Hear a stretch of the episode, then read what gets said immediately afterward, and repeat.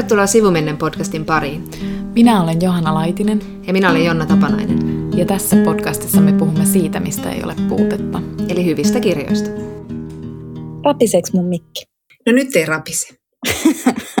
se ääni täällä. Mutta siis, kuinka paljon Johanna sä rakastat 2020-lukua? Ihan siis todella paljon. Kyllä tekniikka mullisti kaiken ja helpotti valtavasti elämää. Kyllä. Muutenkin herännyt väärällä jalalla tänään ja, ja nyt vielä nämä meidän tekniset vastoinkäymiset. Ai, eikö mullakin ole vähän päivä? Onko? On. Hmm, hyvä. Mutta se on siitä, että mä oon tiiäks, kerrankin bailannut. Mä oon bailannut. Ootko? Olen. Mutta siitä on monta päivää, mutta mä edelleen vähän känkkäränkkä.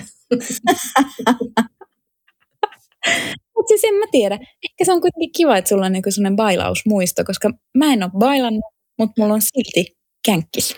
Niin, no niin. Voihan tietysti noinkin ajatella. Mulla on muistoja tässä nyt. Mutta siis tota, mä haluan myös kertoa siitä, että on ihana nähdä sut, varsinkin kun mä en ole ihan varma, että haluat sä nyt laulaa mulle jonkun satumaa tangon vai aiot sä vetää mulle jonkun ryijynpunonta kurssin, koska sä oot siellä kotiseudulla pirtissä ja takana näkyy ryijy ja sulla on tämmöinen ihana käsimikki kädessä. Joo. Tai siis toi on mikrofoni. Joo, ja siis tota, mä oon nyt tykästynyt tähän käsimikrofoniin, eli mä saatan hankkia tällaisen, siis tämä mikrofoni ei ole minun. Ja tähän alkuun haluankin kiittää Kiuruveden kulttuuritaloa, koska he sponsoroivat meidän podcast-jaksoamme sillä tavalla, että he lainasivat minulle tämän mikrofoni. Me ollaan todella lyöty rahoiksi tällä podcastilla. Kyllä. Mikä sponsori on nyt? mutta mä aion hankkia seuraavaksi tällaisen. Sulla on tuommoinen telineellinen mikki, mutta se on ihan auto. Niin on. Ja sitä paitsi mä kyllä aistin tässä pienen monologivaaran, kun sä näytät jotenkin niin innostuneelta tuosta mikistä, mutta mä laitan sitten yhteyden täältä poikki, koska mä kontrolloin kuitenkin tätä etäyhteyttä. Mutta Johanna, mä en nyt enää jaksa kuunnella enempää sun noita, noita mikkijuttuja. Mä haluan nyt mennä vähän tähän mun juttuun. Mä, haluaisin, mä, haluan, mä haluan esittää sulle maailman ärsyttävämmän kysymyksen tähän alkuun. Mä tu- tiedän, sä oot vähän känkkäränkä tuulella ja sä et jaksa tällaisia kysymyksiä ylipäätään. Mutta mä silti kysyä sinulta nyt tähän alkuun, minkälaisen neuvon sä olisit antanut nuorelle Johanna Laitiselle? Saat itse päättää minkä ikäiselle. Ja mä pohjustan tätä kysymystä sillä aikaa, sä voit miettiä sitä vastausta. Mm. Eli mä viime jaksossa tai jossain jaksossa, jossain elämässä puhuin, puhuin siitä ihanasta Nothing Like a Dame-dokkarista, joka on Yle Areenassa. Mä en tiedä, onko se enää siellä. Mä en tämmöisiä asioita jaksa tsekata ennen podcastia näköjään. Mutta jos ei ole, niin olipa kerran.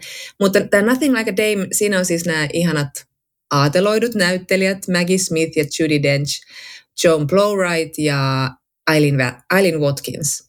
Ja sitten he ovat siis ystäviä myös ja he aina kokoontuu, niin kuin kerroin, yleensä sitten jonkun näistä naisista talolle juttelemaan. Ja sitten tässä dokumentissa Mua vaan viehätti tässä ihan hirveästi nähdä semmoinen niin kuin neljän, vain, neljän vanhan naisen ystävyys, jota ei esitetty missään makeilevassa sokerissa, sokerisessa.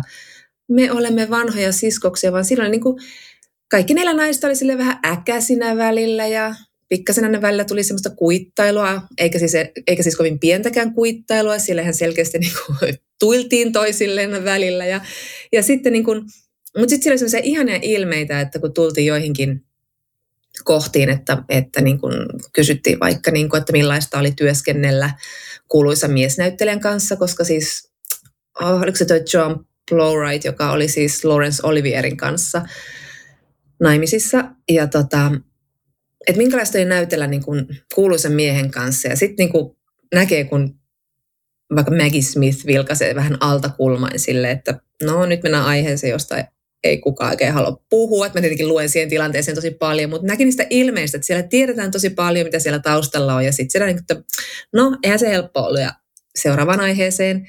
Ja sitten siellä näkyy kuitenkin semmoinen, että kaikki saa olla sellaisia kuin ne on. Tämä yksi mm, John Plowright just niin on käytännössä jo ihan näkövammainen ja, ja, ja niin kuin, aika niin kuin vähän jo raihnasessakin kunnossa, mutta tietenkin nämä kaikki on ihan hemmetin skarppeja. Ja sitten ne tosiaan niin kuin naureskelee siinä kaikenlaisille jutuille ja kertoo urastaan ja kuittailee todella siis, niin kuin se huumori on niin mustaa kuin vaan voi olla.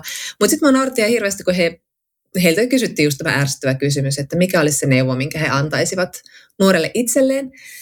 Ja sitten Maggie Smith sanoi näin, että when in doubt, give up. Että, ihan helvetin hyvä silleen. Älä puske kuin... Ki- Mä vastaan hasua, että hän vei mun vastauksen. mä oon niin hauska. Ai sä olisit just sanonut ton. Okei. Okay, niin. just sanonut ton. No okei. Okay. No sitten Judy Dench sanoi ehkä vähän niin kuin, tota, no se hän sanoi siis, että älä ole niin herkkä rakastumaan. Sitten John Blowright sanoi tämmöisen vähän tylsemmän, että, että opettele meditaatiota ja joogaa ja sitä, miten aivot ja keho on yhteydessä. Mikä nyt on ihan ehkä hyvä neuvokin, mutta, mutta sitten Aileen Watkins sanoi, että älä ole, niin pahan, älä ole niin pahansisuinen ja kuuntele. Sitten Maggie Smith vain kommentoi, kun kaikki oli antanut tämän neuvonsa, että no nyt on liian myöhäistä ja sitten puoli kuuro ja jo lähes sokea Joan sit huutaa sieltä, ei koskaan ole liian myöhäistä. Sitten Maggie Smith on, oh stop it Joan, of course it is. sitten se, alkaa, sit se alkaa se Joan sillä vetää sille, it's never too late to fall in love. Sitten kaikki naiset alkaa räkättää silleen, Kuitenkin on aika iäkkäistä daamista kysymys siinä. niin. Mutta siis mulle tuli tuosta mieleen, kun mä, mä en itse asiassa katsonut sitä kokonaan, mutta mä rupesin katsoa sitä alkua ja sitten yksi meidän ystävämmehän tota, kommentoi myös tätä. Ja sitten mä jäin miettimään sitä, että onko siis niin, että et enää ei siis osata tulkita lakonista huumoria, koska se Maggie Smith on niin loistava lakonisen huumorin mestari.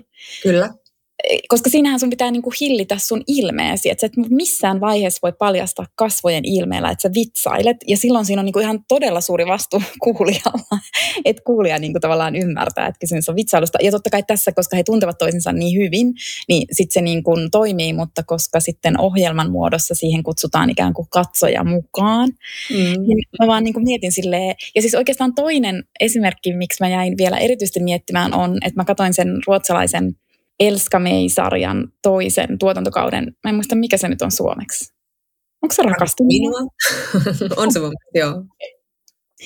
Ja sitten siinä niin se pääosa esittävä semmoinen nelikymppinen, suurin piirtein nelikymppinen lääkäri, nainen, niin se myös niin kuin, tavallaan se hahmo kertoo lakonisia vitsejä. Ja sitten mä olin silleen, että wow, että, siis, että se on tosi harvinainen hahmo nykyään. Siis Aivan. kertoja. Aivan.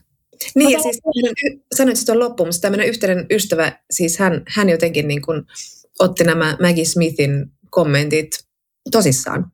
Joo. Et ymmärtänyt sitä huumoria ollenkaan, mikä oli myös, en tiedä oliko hänkin känkränkkä päällä. Aletaan olla siinä iässä, että jokainen päivä on vähän silleen, nee, niin, ja siis tämä mun välihorina oli vaan, että mä pelaan tässä lisää aikaa itselleni, koska siis oikeastaan mulla on tämmöinen teoria, että ihmiset kysyvät tämän kysymyksen, jotka itse oikeasti haluavat vastata siihen, koska heillä itsellä on siihen joku hauska vastaus. He, No itse asiassa mulla ei kyllä ole. Mä mietin tätä, kun mä päätin, että mä kysyn tätä sulle. Sitten mä tietenkin ajattelin, että mun täytyy kertoa tähän joku loistava vastaus. Mutta ei mulla kyllä ole, koska mä mietin myös sitä, että, että jos mä nyt niin jotenkin toivoisin, että mä olisin voinut neuvoa itseni jossain asiassa, niin joku asia olisi voinut mennä eri lailla, mutta ihan sitten kuitenkin toisella tavalla olisin mokannut hommat ja tehnyt asiat väärin ja mennyt sen vaikeimman kautta. Ähm, mutta mä voin siterata muita ihmisiä, jotka on... Ehkä semmoinen asia, mitä mietin, on se, että, että kun mä oon niin kroonisen ujo ja niin kuin pelännyt hirveästi kaikkia tilanteita, niin ehkä mä olisin jotenkin yrittänyt lempeästi itseäni kannustaa nuorena sanomaan joo ja lähtemään mukaan, eikä pelkäämään asioita niin hirveästi. Että sitten kun on tarpeeksi monta kertaa sanonut joo, niin sitten tulee se vaihe elämässä, kun voi sanoa ihan niin kuin vaan ei. Koska on jo sanonut monta kertaa joo, eikä ole se olo sille, että nyt mä oon taas se nynny tylsimys, joka sanoo ei. Kun sit voi vaan sanoa ei. Mä en siis kestä, koska sun neuvo on siis oikeastaan sama, mikä sit on niin kuin mun. Ja nyt kukaan ei usko mua, koska mä jo tuossa alkuun olin silleen, että se Maggie Smithin neuvo oli mun. Kosta. Aivan, Johanna. Mahtavaa. Mä uskon, mä uskon sun. niin. Mutta siis ainut, mitä mä niin kuin keksin, niin oli, että vaikka siis tämäkin on tylsä, tämä ei ole hauska, mutta siis, mutta siis on silleen, että älä pelkää. Niin liittyen siis noihin tota, pelkoihin, että, että ehkä se on niin kuin elämä, vaikka siis oikeastaan mäkin, niin kuin, mä ajattelin ihan samalla tavalla kuin sinä, että siis tavallaan neuvoja on turha antaa, kun sitten tavallaan jokainen virhekin tavallaan on ikään kuin, sillä on nyt joku pointtinsa elämässä. Tai siis, ei. niin, tai siis, niin sekin on ihan totta, että, ei, ei, niin kuin, että kaikilla ei ole ja jotkut virheet on vaan niin kuin peruuttamattoman hirveitä. Mutta siis, että, että ehkä mä kuitenkin ajattelen, että no sitten olisi kuitenkin että ei sekään ole sitten, että olisi tehnyt jonkun toisen teon, niin se voi, olisi voinut myös johtaa sitten toisenlaiseen katastrofiin. Eikä se niin kuin mun pointti. Mutta siis, mutta sitten muuten mä niin mietin, että en mä edes ehkä haluaisi antaa ohjeita nuorelle itselleni, koska mä en että se nuori minä antaisi ohjeita mulle. niin. Mä on hyvä ohjeiden antaja. Jotkut ihmiset on hyviä elämänohjeiden antajia, mutta mä en oo. Mun mielestä mä annan huonoja ohjeita. Ei kannata kuunnella minua. ja siis... Itse joka kehittyy iän myötä. Kyllä, todellakin. Mutta siis että mun mielestä se älä pelkää ohje on silleen hyvä. Ja sitten kun se kun, kun mullakin on niin kuin siis esimerkiksi ahdistuksen kanssa ongelmia, tai sen kanssa pitää yrittää niin kuin oppia elämään, ja ahdistushan on ainakin mun tulkinnan mukaan, se on niin kuin tosi voimakasta pelkoa tavallaan, niin sitten mä ajattelen, että se niin kuin ehkä... Niin, aivan. Niin, niin, niin. No, mä voin nyt vielä tähän loppuun siteerata siis yhtä, joka oli musta ihan, tuli vaan sattumalta vastaan Instassa, eli ihana Girls-näyttelijä ja taiteilija Jemima Kirk, Kirke siellä neuvoi itseään syntymäpäivän kunniaksi, kun joku kysyy häneltä tämän klassikkokysymyksen, että, että harrasta seksiä ihan kenen tahansa niin sanotusti väärän ihmisen kanssa, ihan rauhassa. Ja sitten myös, että vartalo se näyttää upealta ja että en tiedä on ihan hyvä vastaus todella usein. Oli myös aika hyvät niin kuin, summaukset. Kyllä. Hei, ja vielä yksi juttu tuli Jemima Kirkistä mieleen. Hän siis näyttelee tässä tulevassa Sally Rooney BBC-sarjassa Conversations with Friends. Oliko tämä nyt se versio? Oli. Conversations with Friends. Okei. Okay. Hei, ja toinen äh, näyttelijä uutinen, jonka mä laitoin Instaan, mutta olitko Instassa? Meidän, tota, in, meidän Instaan siis tota laitoin siis, että Alexander Skarsgård tulee uuteen Succession-kauteen. Oikeasti? Joo. Oikeasti vai? Milloin se tulee kausi? En mä sitä tiedä, mä vaan menin jotenkin tiloihin ja mä unohdin lukea se uutisen. Mä luin vaan se otsikon. Mä kuulostin joltain kurkkueläimeltä. Mua ahdistaa, kun naisten pitäisi kuulostaa jotenkin kauniilta. Mulla on edelleen Paula Kuulen vapun jälkeen. Kun mä bailasin. Paulalla on kiva ääni. Niin onkin, mutta mä voisin kuulostaa enemmän itseltäni silti. Mutta tota, ihan nyt olisi tämmöisiä pari tämmöistä ja iskua tähän alkuun vielä ennen kuin me puhutaan siis jakson kirjasta. Me voitaisiin nyt kertoa, mikä se on. Haluatko kertoa? Joo, kyllä, voin kertoa. Eli me olemme lukeneet Linda Boström Knauskoodin Lokakuun lapsi kirjan. Justiin. Ja palaamme siihen piakkoin. Kyllä. Ensin tässä on tämmöinen äm, takinkääntö. Ohjelmassa seuraa takinkääntö, jota ennustettiin jo viime ohjelmassa, viime jaksossa, jossa bil- bilkkasimme, pilkkasimme Barack Obaman ja Bruce Springsteenin Renegades podcastia boomereiden podcastiksi. Ja, ja yritettiin olla vähän julkeita ja sanoa niitä has mutta tota, tai ainakin, no joo. Mutta tota, nyt mä sitten kuuntelin... olit sanomassa. Niin, niinpä. Aivan. ja me mentiin bandwagoniin heti mukaan. Mutta siis mä kuuntelin tämän toisen jakson ja se keskittyi tosi paljon Bruce Springsteenin niin kuin elämän historiaan. Tai lähinnä hän siis, he jatkoi tästä niin kuin, ää, ää, niin kuin rasismiteemasta, mitä ne aloitti siinä ekassa jaksossa.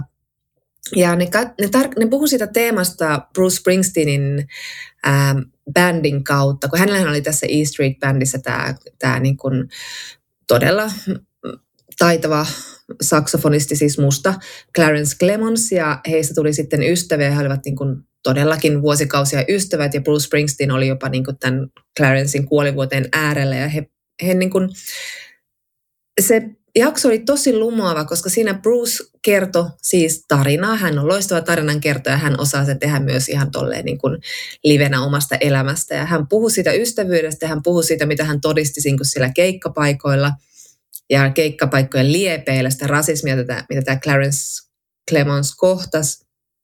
Ja sitten taas niin kuin millaista yleisöä he kohtas ja mikä se vastaanotto oli, jos he olivat keikkamatkalla niin, että mat- yleisö oli vaikka ihan mustaa pelkästään, tai entä sitten jos he olivat jossain niin kuin takamailla, jossa on pelkästään tällaista niin kuin valkoista jengiä.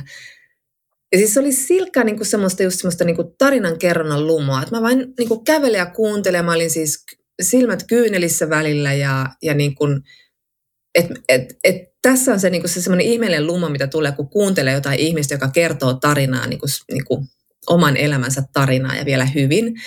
Ja Obama kai siinä sitten häiriköinyt, vaan hänkin niin kuin kuunteli ja kommentoi niin kuin, ja liikuttui myös itse. Että kyllä sitä sitten kannattaakin kuunnella sitä podcastia. Tota, no katsotaan. katsotaan, miten käy. Mutta mä olen ihan hirveän ilahtunut, että sä puhuit noin kauniisti tarinoista, koska mä oon miettinyt jo pidemmän aikaa, että kun nyt, nyt niin kuin useita vuosia on tavallaan kritisoitu just tarinoita ja tarinallistamista, ja siis osin toki siis täysin perustellusti ja, ja niin kuin en mäkään jaksa enää yhtään tota nettisivua, jossa sitten yritykset on silleen, että mikä yrityksen tarina on, siis niin kuin, koska se tuntuu niin teeskentelyltä, mutta kun mun mielestä se ehkä onkin se pointti, mistä näkökulmasta tarinoita pitäisi sitten kritisoida, että ei itsessään sitä, että tarina on jotenkin ikävä asia maailmassa, vaan ehkä se, että huonot tarinat ovat ikäviä asioita maailmassa. Ja niin kun, et jotenkin mä niin ajattelen, että eihän me luettaisi yhtään kirjaa, me ei kuultaisi meidän ystävän, ystävien yhtään tarinaa, ellei ne niin kuin, tai siis ystävän yhtään kuulumista tai niin kuin, niin, ehkä niin kuin kuulumisia jos niitä ei puettaisi tarinan muotoon, koska me niin kuin käytetään tarinaa joka päivä ja se on niin kuin yhdessäolon tapa ja se on niin kuin tapa ottaa kontakti toiseen ihmiseen. Mutta että silloin, jos se tarina ikään kuin ei tunnu vaikka todelta ja se, jos se vaikka just tuntuu teennäiseltä, niin silloin se on mun mielestä niin kuin ongelmallista. Mutta että et niin kuin muutoin mun mielestä just tarinaa ei saa oikeasti hylätä, koska, koska se tuo meille niin valtavasti lisäarvoa. Niin, toi, toi ihan totta. Ja jotenkin ehkä sitä, tämä tarinallistamiskritiikki, niin se on ehkä tehnyt tarinasta vähän jotenkin semmoisen jäykän meidän mielissämme, että me ajatellaan tarinaa auttamattomasti heti semmoisen, jossa on niin kuin alku, keskikohta, loppu ja se menee jotenkin sen tietyn raaman kaaren kautta. Ja kun sitten, eihän ne hyvät tarinat mene ja niissä on silti tarina. Ihan niin kuin tässä, tässä Clarence Clemonsin ja Bruce Springsteeninkin ystävyydessä, että okei, se alkoi bändistä, se päättyi sinne Clemonsin kuolivuoteelle, mutta ei siinä ole mitään, sel- ei ollut mitään selvää, niin kuin, ei ollut mitään selviä johtopäätöksiä tai ajatuksia tai, tai että tavallaan se Bruce Springsteen, kun se käsittelee sen rasismin kautta, niin hän oli edelleen yhtä ymmällään rasismista ja, ja niin poispäin. Mutta, mutta se, että se on tosi ja se herättää tunteita ja siinä on, koska kyllä taiteen pitää herättää tunteita, niin, niin tai tarinan, niin kyllä ei kai se on sitten ehkä parempi se tarinan määritelmä, mutta me ollaan ehkä alettu ajatella tarinaa jotenkin tosi jäykästi tämän kritiikin myötä. Niin, sitten niin, ja sitten musta tuntuu, että jotenkin automaattisesti yhdistetään sille, että tarina on yhtä kuin, niin kuin vaikka kehitystarina tai niin kuin, vaikka mitä se ei siis ole. Ja että niin kuin tavallaan se tarinan muoto voi just ottaa, siis totta kai on se Aristoteleen klassinen niin kuin tarinan määritelmä, mutta kun siis nykyään se voi olla myös sitä, että ei tapahdu kehitystä, tai siis tapahtuu vaikka, niin kuin, tai tarinassa vaikka aukkoja, erityisesti jos se perustuu niin kuin todellisuuteen. Mutta että, että siis niin kuin kirjoittaminen ja kertominenkin, ihan siis just arkipäivässä kertominenkin, niin sehän on niin kuin mieletöntä valinnan tekemistä, että mitä valitsee kertoa ja mitä jättää sen niin kuin ulkopuolelle. Ja siitä muodostuu itse asiassa niin kuin tarina. Ja se on tosi arvokas taito. Niin. Ja ehkä just tämä, että että jos kritisoidaan tarinallista, niin se pitää jotenkin tosi tarkasti erottaa, että mitä, mitä tässä nyt itse asiassa kritisoidaan. Mitä tarinoita vai, vai, vai jonkun yrityksen tarinabrändi. Että se, on, niin kuin, se on aika pieni osa tästä tarinamerestä nämä brändien yritystarinat. Niinpä. Mutta sitten mulla oli toinenkin tämmöinen niin public service announcement. Mä tota, tein myös tämmöisen uskeliaiden trendiennustuksen viime jaksossa. tota, niin tässä olisi nyt tämmöinen trendiennustuksen takaisinveto-osuus. Eli tota, mä puhuin näistä, että tuleeko nyt tämmöinen backlash, eli tehdään tämmöisiä miesleffoja ja miessarjoja ja neljä miestä meni metsään ja kuka tuli ulos elävänä tyylisiä, kun on nyt niin paljon ollut tämä diversiteetti ja muita ihmisiä ruudussa. Ja, ja tota, Framilla, niin mä katsoin tuossa Oscar-gaalaa ja sitten siellä parhaan ulkomaisen elokuvan palkinnon sai just tämä mainitsemani Thomas Winterperin mm, Yhdet vielä. Ja, ja toki tämä mun edelleen trendiedustuksenikin pohjautui ihan tämmöisiin hatariin. Olin nähnyt leffan kuvan ja nimen, mutta joka tapauksessa en vieläkään ole nähnyt tätä leffaa, mutta jatkan puhumista. Jotkut ihmiset ei opi, mutta joka tapauksessa tässä Oscar-puheessa tämä Winterberg sitten puhuu tästä leffasta. Ja hän puhuu siitä niin kauniisti, tarina jälleen kerran. Hän kertoi tarinan siinä, siinä niin kuin niistä kuvauksista. Ja toki siinä on siis se traaginen asia, että hänen niin kuin tyttärensä kuoli ennen niitä elokuvan kuvauksia. Ja tämä kuvausryhmä kannatteli häntä siinä, siinä työssä. Ja, ja piti olla siinä leffassa. Niin, kyllä, hänen piti olla myös siellä leffassa ja näin. Ja sitten, sitten tavallaan niin kuin tuo elokuva piti hänet nyt jollain lailla niin kuin siinä elämän syrjässä ja hän halusi tehdä sitä vielä enemmän semmoisen niin kuin, niin kuin että juhlistetaan elämää tämän elokuvan kautta, jossa siis miehet kokeilevat tätä teoriaa, että, että onko totta, että ihminen on parhaimmillaan 0,8 promillen humalassa.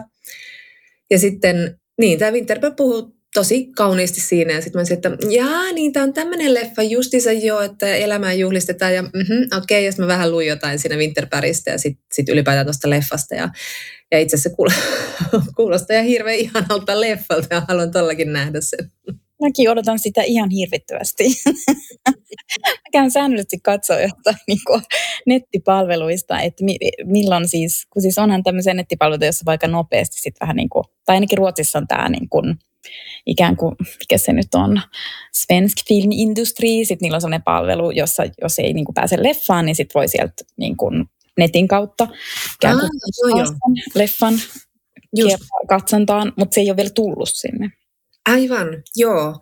Joo, tämä kuulosti hirveän kiinnostavaa just siinäkin mielessä, että se on niin kuin, no en mä tiedä, musta oli myös kiva, että se Winterberg puhui siitä, että hän halusi myös niin kuin juhlistaa sitä niin kuin alkoholin mahtavuutta, että, että siinä on se hirveä tuho ja se on aina siinä läsnä, mutta sitten se on myöskin se, että se, niin kuin se ystävyys ja yhteisöllisyys ja se niin kuin tarinoiden lento ja huumori ja, ja niin kuin se ilo kun on pienessä humalassa ystävänsä kanssa, niin onhan se nyt parasta, mitä on. Niin, ja musta se on ihan mahtava näkökulma. Siis niinku, ja sitten vielä, että et siitä tehdään niinku taidetta tai leffa, että se tutkii sen leffan mm. kautta sitä. Niin. Ihanaa. Heti niin. Katsotaan, mitä mieltä sitten on nähty leffa.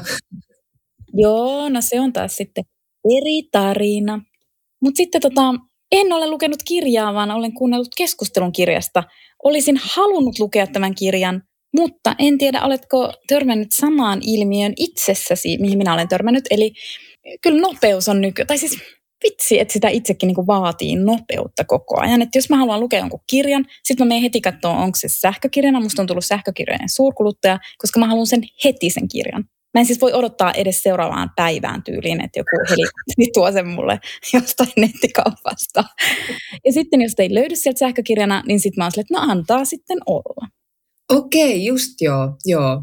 Joo, no kyllä mäkin on niin silleen, kyllä mä ton huomaan itsessäni, mutta kyllä mä, kyllä mä maltaisin seuraavan päivän odottaa. No anyways, mä en sit jaksanut, niin mä puhun nyt tästä kirjasta sille sekundäärilähteen kautta. Mä ainakin puhunut tässä leffassa kahteen otteeseen, joten on nähnyt. No mutta anyway, äh, kuuntelin siis tota, En varisökkäsin pod, podcastia ja siinä Äh, muistaakseni Liv Strömqvist puhui kirjasta Litteraturen slut, jonka on kirjoittanut Sven Anders Johansson. Ähm, ja siis siinä nyt oli paljonkin puhetta, mutta, mutta siis tota, mutta yksi teoria siinä kirjassa on se, että eri aikoina kirjallisuutta arvioidaan ja tulkitaan niin kuin kahdesta eri näkökulmasta ja ne niin kuin tavallaan vaihtelee eri ajoissa, että on niin kuin eettinen näkökulma ja esteettinen näkökulma. Ja siis tietysti se on niin kuin teoreettinen ero, eikä se ole koskaan niin kuin täydellinen. Ähm, mutta anyways, tämän Johanssonin mukaan niin kuin tällä hetkellä näkökulma on eettinen. Eli että odotetaan, että se kirjallisuus edustaa jon, niin kuin tietynlaista maailmankuvaa ja ihmiskuvaa ja sitten mulle tuli tästä niin kuin miele- ja mun mielestä se, on, se niin kuin pitää siis sinänsä paikkaansa mun mielestä tämä teoria. Ja se tuli mulle vielä mieleen, että, että se on jopa niin, niin kuin vahva tavallaan se eettinen lukutapa tällä hetkellä, että musta tuntuu, että sitä nähdään myös siellä, missä sitä ei niin kuin ole. Ja että jos edustaa tosi vahvasti vaikka esteettistä näkökulmaa, niin sitten niin kuin tavallaan lukee kaikkea niin kuin piruraamattua. Mulle tuli se siis mieleen tästä Olli Löytyn esseekokoelmasta, joka on hauska kyllä melkein saman niminen kuin tämä ruotsalainen kirja, mm. mutta mutta niiden siis tavallaan pointit on erilaiset, mutta oli löytynyt esseekokoelmaan jäähyväiset kotimaiselle kirjallisuudelle. Ja siis Helsingin Sanomissa kotimaisen kirjallisuuden professori Jyrki Nummi niin kuin, aika lailla niin kuin murska kritikoi sen mm. Kirjan. Ja ainakin mä niin tulkitsin sen kritiikin just silleen, että se oli niin hänen mielestään jotenkin liian poliittinen. Ja siis se, mitä mä oon ehtinyt lukea sitä löytyn kirjaa, niin musta se musta se ei, niin kuin, että sen, sen asenne on niin kuin tosi utelias mun mielestä ja utelias asenne on niin kuin ihan erilainen kuin sellainen, että, että jotenkin yrittää lyödä to, toisen päähän jotain ajatusta, vaan että sitä niin kuin ohjaa semmoinen joku uteliaisuus. Aivan.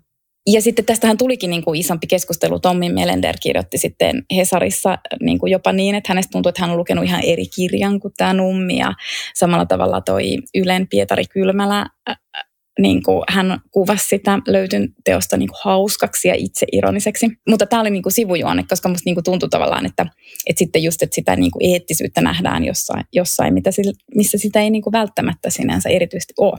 No, mutta, tässä ehkä niin kuin kiinnostavinta tässä Johanssonin kirjassa oli sitten niin kuin se, että tämä Johansson tällä hetkellä selittää sitä, että miksi niin kuin juuri nyt on eettinen aikakausi, niin että se johtuu siis demokratian kriisistä. Eli että koska, koska ihmiset ei, ei niin kuin, ja ehkä erityisesti niin kuin nuoremmat sukupolvet kokee, että perinteisiä väyliä pitkin vaikuttaminen ei niin kuin ole toimiva tapa. Ja se onkin myös niin, että jos mietitään, niin kuin, että milleniaalit esimerkiksi on oikeasti tosi pettyneitä ja niin kuin, siis monella tavalla niin kuin todella syystä niin kuin poliittiseen järjestelmään ja siis demokratiaan ja että niin kuin koko ajan puhutaan demokratian tärkeydestä, mutta sitten kuitenkin kun me katsotaan poliittista järjestelmää, niin sitten voi niin kuin todeta silleen, että no en, en mä nyt tiedä, että kuinka hieno järjestelmä se on. Että se edelleen tuntuu pitämään paikkansa, että se on niin kuin tavallaan paras järjestelmä, mikä nyt tässä on keksitty, mutta että ehkä voisi olla joku parempikin. No mutta kuitenkin ähm, niin, että koska se demokratia on kriisissä ja tuntuu, että sitä vaikuttamista ei saa aikaiseksi sen perinteisen järjestelmän kautta, niin sitten sitä vaikuttavuutta haetaan sitten jostain muualta ja niin kuin vaaditaan jostain muualta myös, että esimerkiksi taiteesta. Aivan, aivan, okei. Okay. Mikä oli siis mun mielestä siis tosi, tosi niin kuin kiinnostava näkökulma. Mm. Mm. Mutta sitten mä jäin itse miettimään, että kun musta tuntuu, että mä oon tällä hetkellä itse niin kuin luen aika lailla esteettisestä näkökulmasta, ja sitten mä jäin miettimään, että mistä se johtuu. Ja jotenkin jäi niin miettiä, että millainen lukija mä oon niin ylipäänsä ollut elämässäni, että musta tuntuu, että mulla on ollut kausia, jolloin mä oon ollut tosi paljon eettisempi lukija. Että niin kuin, mä oon niin tietyssä iässä lukenut tosi eettisesti.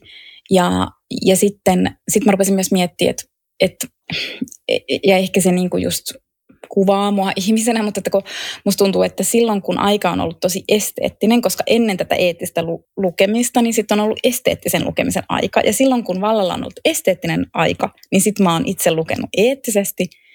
Ja sitten niin kuin aina jos niin kuin tuntuu, että se ajanhenki muuttuu, niin sitten mä niin kuin aina siirrän sitä omaa tapaa lukea vähän niin kuin sinne toiselle puolelle. Ja sen takia mä luulen, että koska niin kuin asiat menevät aalloissa, niin mä veikkaan, että se esteettinen lukutapa ikään kuin palaa, niin sitten mä luulen, että mä varmaan itse siirryn sinne eettiseen lukemiseen sit niin kuin seuraavaksi.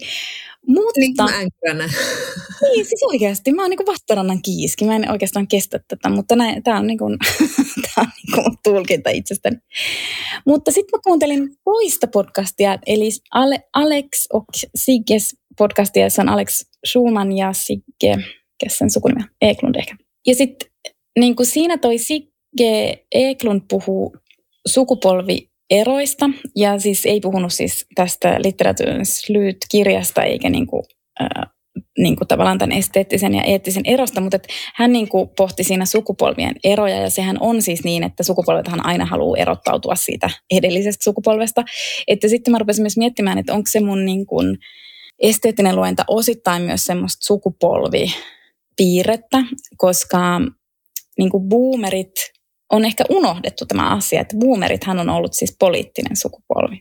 Niin, niin, niin kai.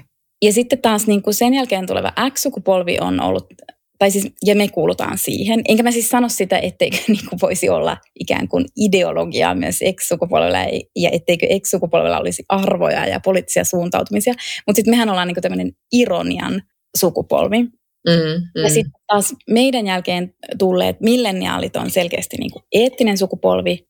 Sitten mä niin kuin mietin sitä, että on, onko se sitten osittain myös sellaista, että, että mä oon vaan niin kuin tosi X-sukupolven edustaja. Koska mm. mulla jäi jotenkin mieleen, muistatko silloin, kun me oltiin siellä Pod Off-tapahtumassa, jossa oli tämmöinen niin podcastien kisa, jossa me oltiin mukana kisaamassa. Ja sitten siellä oli yksi tuomareista, jonka nimeä mä en siis ikävä kyllä nyt muista. Oliko Mut, se se? No joo, joo. Mutta siis hän sanoi niin kuin näissä podcast-arvioissa, koska siellä oli niin kuin kisan tarkoituksena oli puhua rakkaudesta. Ja sitten hän jotenkin niin kuin sanoi, että, että, tota, että kun minä olen siellä iloisella ja villillä 90-luvulla elänyt, ja se on ollut tätä niin kuin esteettistä aikakautta. Niin, niin. Sinänsä, ja joka on meillekin ollut niin kuin se, se teiniajan semmoinen merkittävä niin kuin vuosikymmen, että kun minä siellä iloisella ja villä 90-luvulla elin, niin sitten semmoinen niin kuin tavallaan just semmoinen eettinen rakkauden pohdinta on hänelle ihan uutta. Aivan. Mä en totakaan muista, mutta toi kommentti kuulostaa siis niin kuin, joo. Mutta on niin totta, siis tavallaan, koska 90-luku oli oikeasti semmoinen iloinen ja villi. Ja siis mä niin kuin, niin kuin mun pointti ei ole siis arvottaa näitä. Aivan, ei, ei, ei.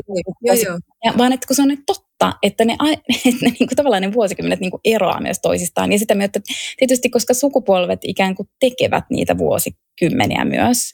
Niin, niin.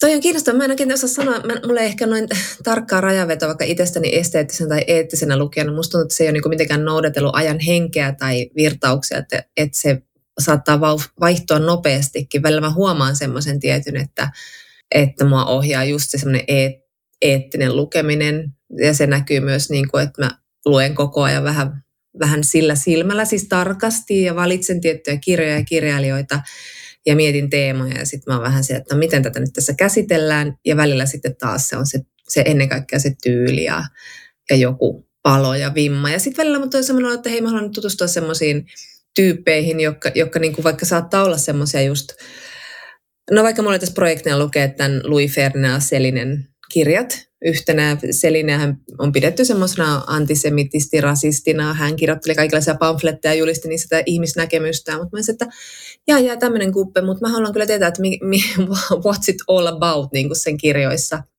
Se, se, että miksi se on niin tunnettu kirjailija. No mä luin yhden.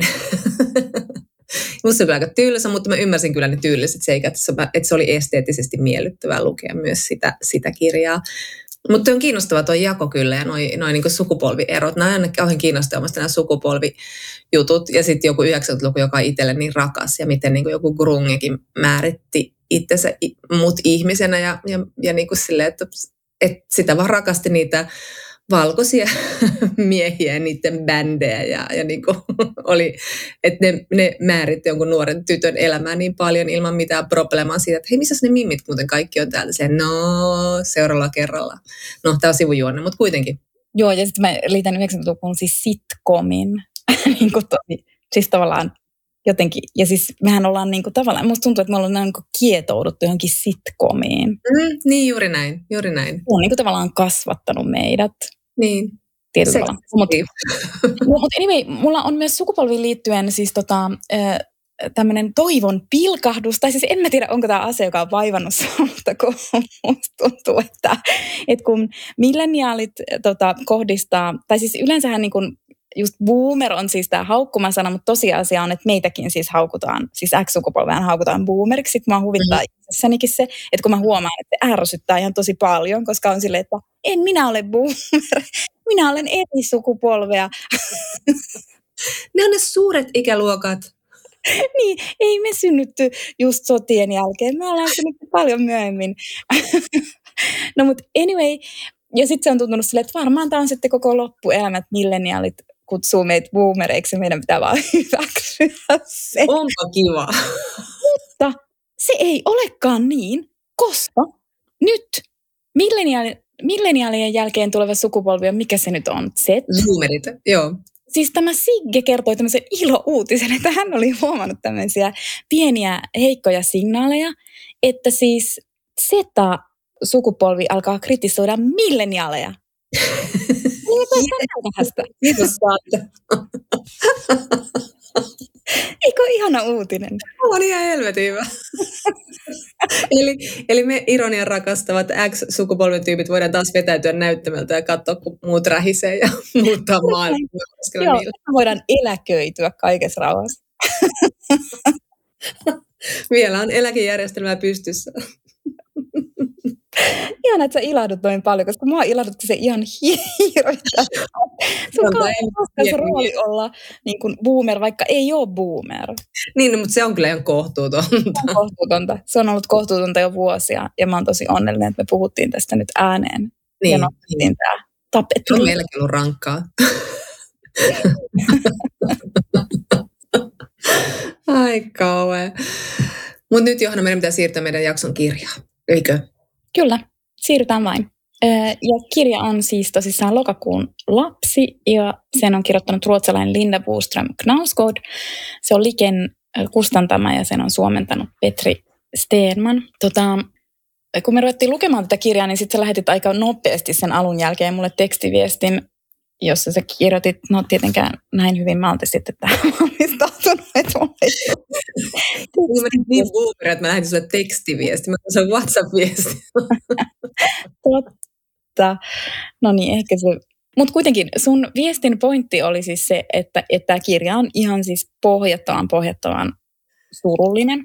Ja siis tämä on öm, oma elämä kerrallinen, siis autofiktiota, ja siis tässä kirjan kuvaustekstissä just sanotaan hyvin tarkkaan, niin kuin ihan kirjailijan nimellä itse asiassa, mikä on vähän sille, sille kiinnostavaa, mutta että kirjailijan nimellä, että Linda Boström Knausgård hakeutui vuosina 2013-2017 toistuvasti psykiatriseen sairaalaan. Ja siellä sairaalassa hän kävi läpi muun muassa sähköhoitoja ja, ja näissä hoidoissa sitten niin kuin Lindalta alkoi kadota muun muassa muistoja.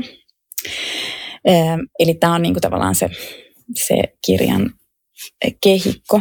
Mutta että mä oon ihan samaa mieltä sun kanssa ja olin heti sun kanssa samaa mieltä, että, se, että tämä kirja todella on tosi tosi surullinen, mutta oikeastaan mä ajattelin, että mä voisin kysyä sulta, että mistä tämän kirjan suru sun mielestä koostuu? Niin, no tässä oli montakin asiaa, missä se tuli, mutta heti, heti oikeastaan rinnan päälle asettui semmoinen raskas kivi, kun tätä luki. Tässä on jotain semmoista ihmisen yksinäisyyttä niin monella, monella alueella, että se tekee ehkä sen surun, se semmoinen niin kuin yksinäisyys ja osattomuus ja että jää vähän sinne maailman sivuun ja se liittyy tietenkin niin kuin hänen näihin mielenterveysongelmiinsa, joista hän on niin kuin kirjoittanutkin ja tehnyt kuunnelmaa ja kaikkea muuta. Mutta tämä kirja on käytännössä hänen tosi vakavasta masennusajanjaksosta, kun hän on myös niin kuin pienten lasten äiti samaan aikaan ja sitten, jota seuraa sitten se, että hänen miehensä ää, haluaa erota hänestä. Ja eroaminen on aina mun äärettömän surullinen aihe. Ja, ja, ja sitten tässä on myös tämä äitiys on yksi teema, joka tässä teki niin surullisen, koska hän, tässä on niin kuin, yleensä niin kuin ne äidit, jotka miettii, että onko mä huono äiti, niin on luultavasti aika hyviä äitejä. Mutta tässä, tässä tämä jotenkin aika niin kuin tämä ottaa sydämestä, koska hän, miet, hän ymmärtää, että hän ei ole kauhean hyvä äiti, koska hän ei pysty olemaan hyvä äiti, koska hän on niin järkyttävän masentunut ja että hänen lapsensa niin kuin jäävät äidittä ja hän tietää sen. Tärkeänä vuosina on jäänyt ilman äitiä ja joutunut kantaa hänestä huolta. Mutta tässä oli ehkä nämä, niin kuin, että, että niin paljon kuin mielenterveysongelmia, ja se on ollut niin kuin tärkeä aihe ja iso aihe kirjallisuudessa, niin jotenkin tämä Linda Bustrom Knausgård osaa kyllä kuvata sitä tosi hyvin. Sitä, miten se niin kuin luisuu vaikka maniaan puolelle tai, tai niin kuin miten se säntäilee siellä. Se tulee niin kuin, tämän kirjan tekstissä tulee se, että miten se käyttäytyy, kun se on suljettuna sinne, sinne psykiatriselle osa, osastolle. Sitten oikein näkee sen, että se säntäilee ja puhuu jatkuvasti hoitajille ja, ja niin kuin on semmoinen säikky ja, ja epävakaa. Ja sitten taas ne hetket, kun se on se tavallaan se on menettämässä sen mielenterveyden semmoisen niin tasaisen vaiheen, niin se kuvaa, tässä oli yksi kohta, joka jäi mulle mieleen, kun hän on, matku, hän on menossa junalla, oliko se nyt äitinsä luottaa jotain muuta vastaavaa, niin hän päättää niin kuin poiketa antikvariaatissa, ja sitten hän kirjoittaa vaan näin. Ihanen antikvariaatissa kolmea ikonia edessäni pöydällä kirjojen ympäröimänä. Ostan kaikki kolme, vaikka minulla ei ole varaa. Olen pakahtua ilosta. Arkkienkeli Gabriel, Mikael, Pyhä Yrjö ja Lohikärmi. Minä olen löytänyt suojeluksen, jota olen aina kaivannut, ja lähden antikvariaatista luottamusta uhkuen. Tilaa kutsutaan käännekohdaksi. Tästä alkaa minun elämäni, elämäni on oleva toinen. Niin juuri ikonit minulle sanovat. Seuraava muistikuvani on, kuinka otan Christopherin rintaneulan. Hän pitää aina rintaneulaa, jossa lukee 1984 ja juuri nyt tuo vuosiluku on minun omani. Minä olen, minä olen rintaneulan se oikea omistaja. Otan rintaneulan ja seuraavaksi istun odotushuoneessa, jonka katosta varisee kultaa. Kun herään, äitini tulee luokseni. Musta oli aivan mielettömän hieno kuvaus siitä, miten hän yhtäkkiä onkin niin kuin siitä niin sanotusta tavallisesta hetkestä sairaalan sängyssä. Eli käytännössä niin, kuin, niin sairastunut taas tosi pahasti. Niin, ja tässä, tässä niin kuin, mulla on ihan samanlaisia ajatuksia kuin sulla, että mäkin niin kuin ajattelen, että tämä on niin kuin sille totaalisen yksinäisyyden kuvaus. Ja siinä miele- ja just semmoisen ehkä just, että miltä tuntuu, kun niin kuin muut ei oikeasti ymmärrä, koska, ja siinä mielessä toi psykiatrinen sairaala on niin nerokas puite sille tarinalle, koska silloin kun sä oot psykiatrisessa sairaalassa potilaana, tai en mä tiedä pitääkö nykyään sanoa asiakkaana, mutta että, niin silloinhan se niin kuin, sä niin kuin tavallaan koko ajan tiedät, että ne hoitajat, sä oot niin kuin tarkkailun kohteena, ja sitten, että niiden hoitajan, hoitajien työ on jutella sulle, mutta että ne niin kuin tavallaan ehkä pitää sua erilaisena kuin mitä he itse ovat, ja he pitävät sua erilaisena kuin mitä sen sairaalan ulkopuolella olevat ihmiset ovat. Eli niin kuin tavallaan se, just että se ihminen, jolla on sairaus, niin sit se on niin kuin ihan tosi tosi yksin tässä maailmassa. Ja sitten vielä siis mä niin kuin järkytyin niistä sähkö, niin. hoidoista, että mä en edes niinku tiennyt, että niitä tehdään nykyään, mutta se on ilmeisesti Pohjoismaissa jotenkin yleistä. Tai siis niin. Niinku, ja, ja, siis niinku, ja sitten kun niiden hoitojen seurauksena sitten nämä asiakkaat tai potilaat ää, niinku, saattaa just menettää muistoja. Ja sitten mä mietin, että voiko olla mitään vielä yksinäisempää kuin se, että sä olet jossain psykiatrisessa sairaalassa – niin itse asiassa voi olla. Ja se on se, että sä oot psykiatrisessa sairaalassa ja sä menetät jopa siis muistosi, koska niin kuin tavallaan silloin kun on tosi yksin, niin silloin voi olla helpottavaa ainakin, että no ainakin mulla on nämä muistot ja niin kuin, muistojen kauttahan niin kuin ihmiset tulevat meidän luokse ikään kuin jostain menneisyydestä, mutta että, että sitten sit kun nekin häviää, niin eihän niin kuin, sulle jää mitään. Ja sitten siinä on vielä siis se identiteetin menettämisen, niin kuin, koska muistot on myös niin, kuin niin iso osa, osa meitä, mutta jotenkin... Ja kirjailijana miten tärkeitä ne on, ne tavallaan materiaalia, mitä hän on käyttänytkin paljon ja kantaa tässä kirjassakin huolta, että, että hän on kirjailija, että mitä hän tekee, jos hän menettää työvälineensä ja muistoton ja aika, ajan niin kuin, ja aikaperspektiivin käsittely, niin onhan se niin kuin kirjailijan olennaista mm. aluetta. Joo, ja sitten niin kuin, tässä on joku, se yksinäisyys jotenkin konkretisoituu siinä hetkessä, kun hänet työnnetään sinne tehtaaseen, kuten hän kutsuu sitä paikkaa, jossa annetaan niitä sähköshokkeja. Ja se, jotenkin, se tuntuu tosi rajulta, että niitä edelleen tehdään, koska se just sille, että, että niin kuin unilääkettä ja sitten sit annetaan niitä sähkösokkihoitoja. Ja sitten se kirjoittaa siitä kammottavasta tunteesta, kun näkee, kuinka sieltä siellä niin kuin ne ihmiset tämän jälkeen makaa tiedottomina näiden hoitojen jälkeen. Jotenkin se, se oli minusta tosi kylmäävä se, että sit siellä viedään ihmistä, joka on, niin kuin, ei, ei tiedä, että häntä katsotaan. Hän on niin kuin kaikkien näytteillä ja kärrätään sillä käytävillä omaan huoneeseensa. Ja, ja sitten se Linda tietää, että hän on se yksi, joka jossain vaiheessa just tuolla tavalla kaikkien katseiden alla työnnetään omaan huoneeseen tiedottomana, vailla niin kuin, että hän pystyisi niin kuin suojautumaan niiltä katseilta. Ja just jotenkin se suojattomuus tässä on se semmoinen olo, että se on jossain niin kuin, niin kuin armottomassa auringonvalossa jossain niityllä ja se ei pääse mihinkään pakoon. Ei ole mitään suojaa. Ja sitten kun se suoja katoaa vielä sieltä perheelämästäkin, että hän joutuu eroamaan, niin, niin ja ei ole se olo sille, että no ainakin mulla on nämä lapset. No on lapset, mutta siitäkin on se, se huoli, että pystyykö hän olemaan niille äiti. Niin täytyykin kyllä äh, raskas kirja lukea, mutta siis tämähän on niin kuin, niin kuin upea kirjoittaja, tämä Boostrom Knausgård, että tosi sellaista niin kuin, niin kuin, tosi sellaista epäsentimentaalista kerrontaa ja sitten niin kuin tällaisia isoja tapahtumia, niin se on, tosi, se on aina tosi tehokas yhdistelmä. Ja, ja, sit niin kuin, ja just me puhuttiin Turusen kohdalla siitä vilpittömyydestä, että sen hurmaavuudesta, niin tässä semmoinen brutaali rehellisyys, se on tässä jotain niin kuin tajuttoman vaikuttavaa, että se puhuu niin silleen kaunistelematta kaikesta ja kirjoittaa myös siitä niin kuin sitä avioliiton hajoamisesta ja, ja niin kuin kaikessa siitä sille jotenkin niin sille rehellisesti ja rujosti ja sitten välillä kohoaa semmoisiin runollisiin, huikaiseviin kauneiksiin, niin kuin tuossa oli tuo, että ja katosta varisi kultaa. Yhtäkkiä tulee semmoinen kauhean kohottava hieno hetki, että se on kyllä niin kuin osa tämän tyylin kirjoittaa. Mutta heti tuli vähän saa raskas huokaa, mä ajattelin tämän kirjan mm. maailman. Mä olin hetkessä unohtanut tämän, mitä tämä on surullinen. Niin. Se on kyllä tosi, se on kyllä oikeasti myös niin kuin maailma. Että musta tuntuu, että mä menin sinne maailmaan ja sitten sit mä tulin kyllä sieltä pois, kun se kirja loppui. Mm, joo. Kun... Kyllä.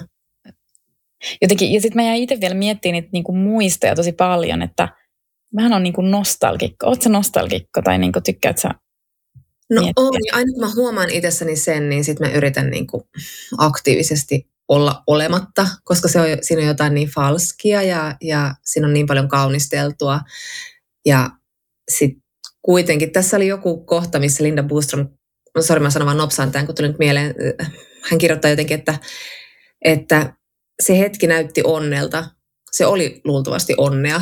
Just se semmoinen niin ajatus siitä, että että eihän niitä niinku tavallaan niitä onnen hetkiä sitten koskaan tajua välttämättä siinä hetkessä ole suuri ajatus, mutta sitten jälkikäteen nostalgisoi, kuinka onnellinen minä olin silloin sielläkin.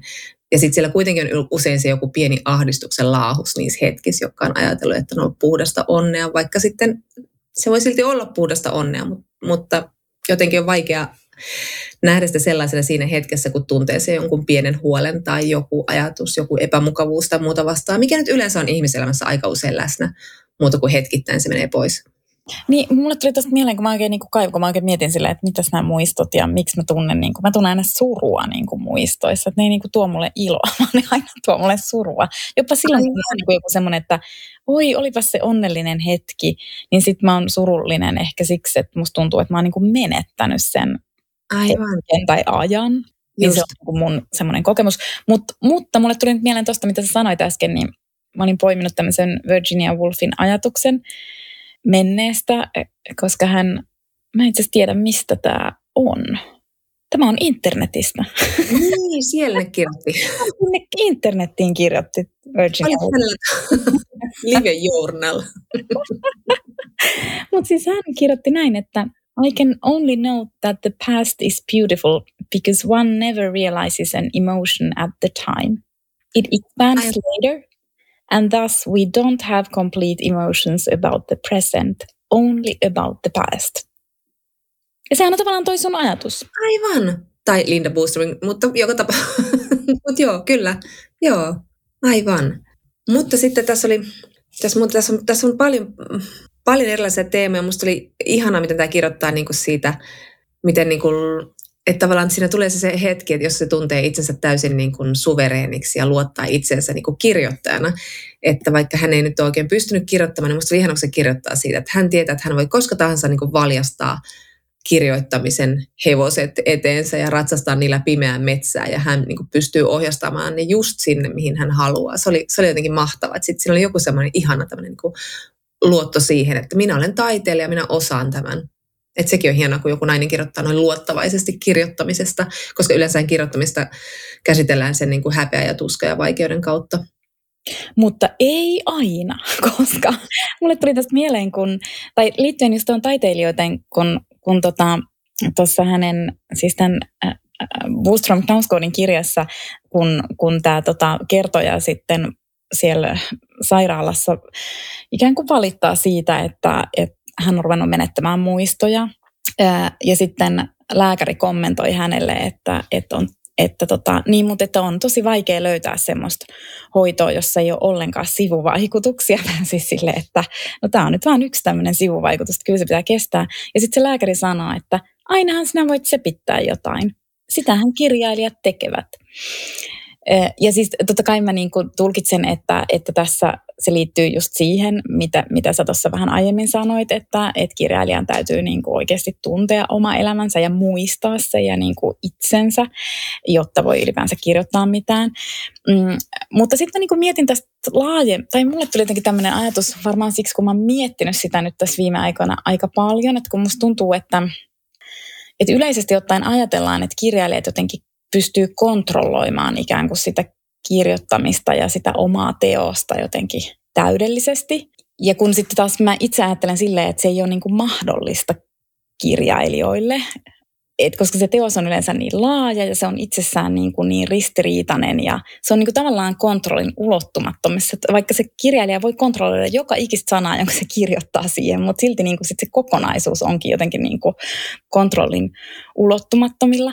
Ja sitten mä mietin, että mistä se ajatus tulee ja ja osittain mä ajattelen, että se varmaan niin kuin, tavallaan se tapa, miten kirjailijat puhuu vaikka omista kirjoistaan, niin sit ikään kuin tarinallistaa siis sitä kirjan kirjoittamista, niin sitten se antaa semmoisen illuusion, että, että niin kuin tavallaan, että se, että se kirjoittaminen on niin kuin täysin kontrollissa oleva akti. Aivan. Mm.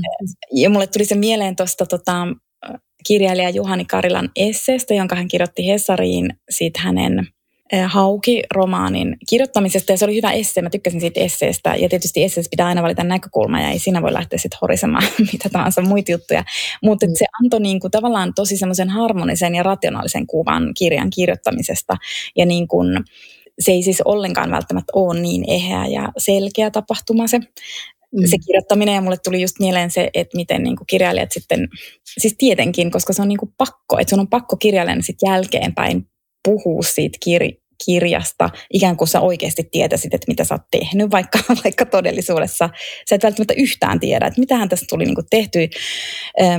Ja myös siis Linda Boostunut Knauskoodin ex-puoliso Karuve Knauskood puhui siinä SVT-haastattelussa, josta me puhuttiin viime jaksossa muistaakseni, että, niin kuin, että hänkään ei just kun just siinä hetkenä, kun on kirjoittanut kirjan ja se on julkaistu, niin ei hänellä ole niin kuin hajuakaan, mitä hän on sinne kirjoittanut ja mikä se kirja niin kuin on.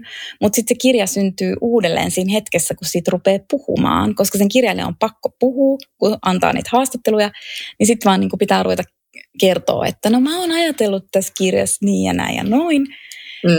Ja sitten se ikään kuin syntyy se kirja siinä puheessa uudelleen, että kirjailija ikään kuin luo sen tälle Aivan. siinä niin kuin puheessa. Mutta että niin tuossa Lindan kirjan sit lääkärin kommentista, mä oikeasti sain niin tosi sen ison kelan, että, että sitten mä, sit mä ajattelin, että varmaan niin ajatellaan myös, että kirjailijat voi kirjoittaa ihan mistä tahansa ja niin ihan miten tahansa, että ikään kuin, että ne voi niin kuin valita sen äänenkin tavallaan, että se voi olla sitten ihan mitä tahansa, mutta kun se ei ole silleen, että se niin kuin tavallaan, tai jotenkin musta tuntuu, että niin kuin, kyllä ne kuitenkin niin kuin ne aiheet valitsee sen kirjailijan, tai ainakin ehkä Mm, mm. Syntyy oikeasti jotain niin kuin tosi kiinnostavaa, että kun, että kun kirjailija tai kuka tahansa taiteilija niin kuin, ikään kuin antaa sen aiheen puhutella itseään, vaikka se tuntuisi tosi tyhmältä ja vähäpätöiseltä, mutta et silti niin kuin, omaan silleen, että no tästä mun nyt on pakko kirjoittaa, sanoa kuka muu mitä tahansa. Ja mulle mm. mieleen myös niin kuin elokuvan puolelta siis toi mainitsemasi Winterberg, koska koska hänen antamassaan haastattelussa niin hän kommentoi sitä, että, että miten hänestä tuntuu, että semmoiset elokuvat, jotka hän on niin kuin aihevalintana valinnut itseään tosi läheltä, ikään kuin, niin kuin semmoisia aiheita, jotka niin kuin hän tuntee tai niin kuin tuntee tosi monella eri tasolla, niin ne on ollut hänen menestyneimpiä ja parhaita elokuviaan, kun taas sellaiset, jossa hän on yrittänyt jotain muuta. Hän on yrittänyt myös tämmöisiä niin kuin aika isoja, vähän niin kuin Hollywood-tuotantotyyppisiä elokuvia, niin sitten ne ei ole ollenkaan onnistunut, vaikka ne on ikään kuin, niin kuin tehty kaupallisista lähtökohdista mm. käsin, mutta ei ne sit, ne ei ole vaan niin kuin tavallaan just koskettanut tai ehkä sitten herättänyt just tunteita niissä, Aivan. niissä katsojissa, koska sitten kuitenkin se aihe, joka puhuttelee sitä taiteilijaa itseään, niin oletettavasti se puhuttelee myös sit, sitä taiteen kokijaa. Niin, niin. Ja niin, ja siis ylittää kansalliset rajat ja, ja sukupuolet ja, ja niin poispäin, jos se on niin kuin, tietyllä tavalla kuitenkin jotkut asiat on vaan universaaleja. Mulla ei nyt, mä en nyt pysty tähän lähteen tarkemmin, koska mun täytyy vähän miettiä tätä tarkemmin, mutta mä, mulla jäi, mä en ole siis lukenut tätä pienen haun metsästys ja haluaisin joskus lukea, mutta, mutta tota, mun on jotenkin vaikea myös kuvitella, että sen sukupuolen vaihtaminen siinä päähenkilössä on noin helppoa ja ongelmatonta. Et, et mä myös mietin sitä aikoinaan, kun Kati Outinen sanoi, että silloin kun Matti Pellonpää kuoli, niin hänet otettiin siihen päärooliin, siihen Kaurismäen leffaan, Kauas pilvet karkaavat. Ja, tota, ja käsikirjoituksessa ei tehty mitään muuta kuin, että vaihdettiin nimi. Ja tietyllä tavalla ihmisyys on universaalia, mutta sitten meillä on patriarkaatissa myös hyvin erilaisia kokemuksia ja tapoja toimia jotka on sukupuolittuneita ja ne varmaan on siinä Karilankin kirjassa, tämä asia tulee esille jollain lailla, mutta, mutta jotenkin on, vaikea myös ajatella, että jossain maailmassa on sitten tulevaisuuden utopiassa on vain ihmisen universaali kokemus, mutta aika moni asia siihen vaikuttaa. Niin, niin siis todellakin, että ei se voi olla mikään kaavamainen, että se voi just toimia jossain, mutta sitten niin kuin, tosi useinhan myös ikään kuin semmoinen vaikka naiserityinen käsittely oikeasti on tosi perusteltua. Että niin, kyllä. Että oikeasti joskus sillä sukupuolella on niin kuin ihan tosi, tosi iso merkitys. Niin, ehkä tässä Karilankin, niin, Karilankin esseessä oli vain tarkoitus, että, että sitten kun hän vaihtoi sen sukupuolen, niin sitten se alkoi toimia se teksti niin. erilainen ja sitten sitä varmaan piti oletan, että muokata, mutta no, en tiedä. Mutta en puhu tästä asiasta enempää, koska en ole taaskaan lukenut sitä oikein kunnolla enkä, enkä kirjaa, niin en nyt opi joskus virheistäni, mutta menen tuon Lindan kirjan vielä sen, sen verran vielä tuosta, niin kuin, mikä oli kanssa niin surullinen tämä, just mistä sanoin, tämä Avieron kuvaus, että et se on jotenkin vaikka niin kuin sinänsä nyt teema ei ole mitenkään näin heti koskettava, mutta joku tuossa semmoisessa niin rakkauden loppumisessa, tai siinä semmoisessa toinen ihminen luovuttaa toivosta, että se suhde on niin kuin tärkeä ja on olemassa rakkautta, että tulee semmoinen niin rationaalinen poisvalinta siitä ihmissuhteesta, niin siinä on jotain kanssa niin kuin ihan kauhean surullista että se on niin, niin jotenkin iso hylkääminen, että se toinen ei enää valitse sinua. Ja meillä monella, aika suurimmalla osalla on varmasti tämä kokemus ja sen tietää, miten niin kuin raskas se on. Ja on kauhean samastuttava tunne. Mutta että sitten niin kuin, kyllä tästä, niin kuin, tästä yksinäisyydestä, että kun toinen ihminen on päättänyt lähteä sitä suhteesta ja sen tajuaa ennen kuin se asia tulee ilmi, niin tästäkin tämä Boostrom Knausgård kirjoittaa kyllä tosi hienosti. Ja sitten tässä on tosi, tosi hieno, hieno kuvaus siitä, että sitten kun hän niin kuin kiivastuksissaan huutaa, että hän haluaa erota, ja Karl Knausgård sitten miehensä sitten siinä, voin nyt puhua näin, hänen miehensä sitten sanoo siinä, että, että okei erota, että itse asiassa pitäisikin erota, niin tota, hän kuvaa hyvin sitä, että kun niin kuin, tavallaan niin kuin herää semmoinen eksistentiaalinen pelko, että oikein sydämenlyönnit kiihtyy ja niin kuin, tulee se semmoinen, niin että nyt tapahtuu jotain niin kuin henkeä uhkaavaa, että nyt täytyy toimia. Ja, ja sitten sit tavallaan siinä on myös se hieno kuvaus siitä, että he lähtevät sitten niin kuin tämän eropäätöksen tehtyä, he lähtevät niin kuin jollekin pienelle matkalle, jossa he sitten keskustelevat kaiken läpi. Ja sitten se on niin kuin semmoinen hetki, vähän niin kuin semmoinen, että, että nyt kaikki päättyy, niin se tuntee tavallaan iloa ja helpotusta. Ja, ja että se on niin kuin semmoinen hetki, kun ne on hetken lähellä toisiaan vielä viimeisen kerran. Mutta se oli niin surullista. Oli ja niin surullista. Se, tavallaan just se, se kohtaus oli tehty niin hienosti siitä, just, että kun se on just, sille, just silleen huuto, että no ehkä meidän pitää sitten erota, mutta ei se edes tarkoittanut sitä. Siis siinä oli niinku surullisinta se, että sit se itse ei tarkoita, koska vihasena me ihmiset sanotaan asioita, joita me ei tarkoita. Tarkoiteta. Niin. Niin. Tai en tiedä, ehkä se sitten, tar- mutta kun mä ainakin tulkitsin sen niin, että ei se niin, tarkoita niin. sitä, että se vaan halusi sanoa jotain tosi ilkeätä sille puolisolle. Ja niin ja sitten yhtäkkiä se puoliso sanoo, että totta. Siis, että se oli vaan niin konsertava. Ja että mulla oli myös tässä niinku ihan, ihan niinku kaikkein hirveintä mun mielestä just elämässä ja kirjallisuudessa ja kaikessa on just se, että kun rakkaus loppuu, koska yleensähän se loppuu vaan siltä toiselta. Että niin. oikein vielä tiivistyy se niin semmoinen rakkauden epäsuhta, jota siis toi, toi Linda kuvaa tässä kirjassa niin kuin aiemmin, kun se kuvaa esimerkiksi sen jotain teinirakkautta, jossa sitten taas niin kuin, että siinäkin oli tämmöinen epäsuhta, että just että toinen, toinen rakastaa enemmän ja toiselle joku asia merkitsee enemmän, mutta sitten niin kuin siellä aikuisenakin sitä tapahtuu. Se on vaan niin, se on mm. niin epäoikeudenmukaista, mutta kun se on niin, tavallaan se kuuluu elämään, mutta se on jotenkin niin kauheata. Se on niin mm. kauheata. Mm, niin, niin. Mutta Johanna, mun on pakko kysyä, että taustamme tuntien, miten paljon sulle tuotti sitten tässä kirjassa nautintoa se, että sä sait hetkeksi palata tähän niin kuin Knausgårdin, Knausgårdien perhetodellisuuteen, vaikkakin näin synkissä sävyissä, mutta ei tämä ollut läpikotansa synkkä. Tässä oli myös tämmöisiä hetkiä, kun Linda Boström Knausgård kirjoittaa miehestään, kuinka hän tekee esimerkiksi DNA-tutkimusta itsestään ja kirjoittaa, että sinä se olit todella kiinnostunut itsestäsi. Mä nauroin tuolle yksin yössä silleen, indeed. tai tai sitten kuinka hän puhuu, että, että harmi, kun, kun, harmi kun sinä et enää juonut, koska olit niin kuin olit humalassa niin kuin ihana, vailla sitä ikuista itsehillintää. Eikä tällaisia. Joo, ja siis siihen oli siis ihan, mulle tuli ihan semmoinen olo, että olen palannut kotiin, että vaikka siis tässä tota, Linda Boström Knausgårdin kirjassa siis tälle kertojalle se, niin kuin se, hän puhuu semmoista merenrantakaupungista, ja siis Karl Uwe Knausgårdin kirjassa se taidettiin ihan siis sanoakin, tai sitten se nimettiin Ystadiksi ja sinne Ystadin lähelle, mutta et, et se oli niin kuin tosi ahdistava paikka. No olihan se siellä niin kuin Karl Uvenkin kirjassa, että se ei vaan niin kuin sit oikein niin kuin toiminut, mutta se oli silti niin kuin tavallaan semmoinen kotiin paluu. Ja sitten, no me ollaan puhuttu tarinallisen, tarinallisuuden kritiikistä, mutta sitten myös niin kuin autofiktiota kritisoidaan tosi paljon nykyään ja puhutaan jostain autofiktion etiikasta ja mä oon niin kuin silleen, että minä puolustan autofiktiota. Musta se on niin kuin ihan mahtava lähityyppi. Ja siis, ja niin kuin tässäkin kirjassa, että kun se, niin kuin, se vaan on niin ja itse asiassa niin, koska autofiktiossa sä kirjoitat niin kuin oikeasti tosi, tosi läheltä itseäsi. Niin kuin mitä tuossa äsken aiemmin puhuttiin niin kuin siitä, että, että valitse aihe, joka on sua lähellä, teet sitten fantasiakirjallisuutta tai mitä tahansa.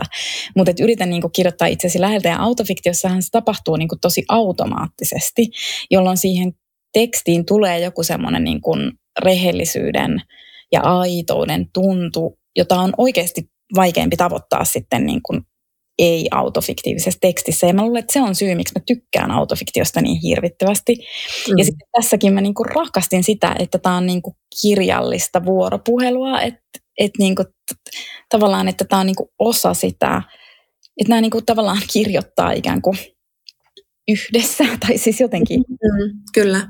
Jotenkin niin. tekstit niinku puhuu toisilleen ja ne menee lomittain. Ja niinku... Just niin.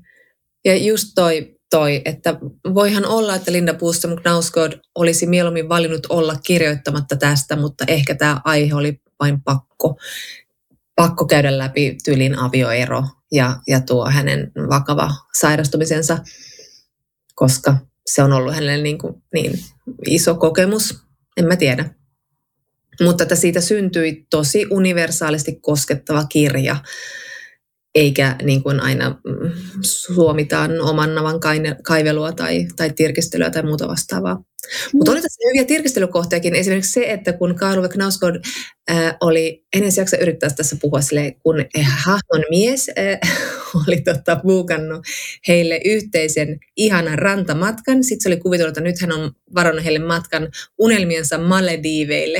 Sitten se koko perhe lentää Mauritiukselle ja sitten se vastasi siellä perillä tajua, että ei vittu, tämä on mikään Malediivit, tämä on Mauritius, en mä tänne halunnut. Mököttäisen matka. Mutta siis mä olin silleen, että hetkinen, niin. No ehkä mä olisin ollut ihan tyytyväinen sille Mauritiukselle. Tai missä se Mauritius siis on? Eikö se siellä jossain Karibialla? Se kuulostaa ihan lämpimältä. Niin kuulostaa. Mä olin niin. No, en mä tiedä, ehkä se on semmoinen, niin. No, en, minä... en tiedä, mikä tässä nyt riivas. Mikä sitten on? Mikään ei riitä. Kiva, kun päästiin vähän kohottuneempaan tunnelmaan, mutta silti mua itketti tässä niin myös ne, ne, kun tämä Linda Boström Knausgård kuvaa sitä, että kun hän on sen yhden kesän siellä, siellä osastolla ja sitten niin tämä naapurit tai tuttavat kertoo sitten myöhemmin, että lapsillasi oli kyllä kiva kesä, että, että niin miehesi vei heitä joka päivä rannalle ja, ja niin poispäin. Siitäkin tulee niin surullinen olo tavallaan sen toisen vanhemman puolesta, siitä yksinäisyydestä, koska tämä oli niin kuin tämä Linda yrittänyt itsemurhaa ja, ja niin poispäin. Että, et, ja sitten kuitenkin niin tämä Boostrom kirjoittaa tässä vielä tästä, että hän kertoi, että lapsilla oli ollut hieno kesä. Sinä ajoit uimarannalle joka päivä. Teit kaikkesi, että heillä olisi ollut hyvä ja niin tavallista kuin suinkin. Olisinpa ollut kanssanne tuona kesänä. Kumpa en olisit tehnyt koskaan mitään niin anteeksi antamatonta. Olisinpa ollut joku muu. Voidaanko mennä itkemään sänkyä lopettaa tähän tämä jakso? Voidaan. Joo. Okei. Okay. Ensi kerralla käsitellään pikkukalle vitsikirjaa ja niin poispäin. Anteeksi, että typerän. sukupolvea. Milleniaalit ei edes tiedä mitään pikkukalle. Ei niin.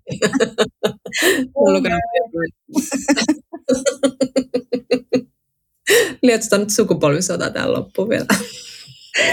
Se on vähän vaikea, kun me ollaan samassa sukupolvessa, mutta mä esittää. Kyllä. Okei, okay, no mutta kiitos, että kuuntelitte ja ensi kertaan. Kiitos, moi moi!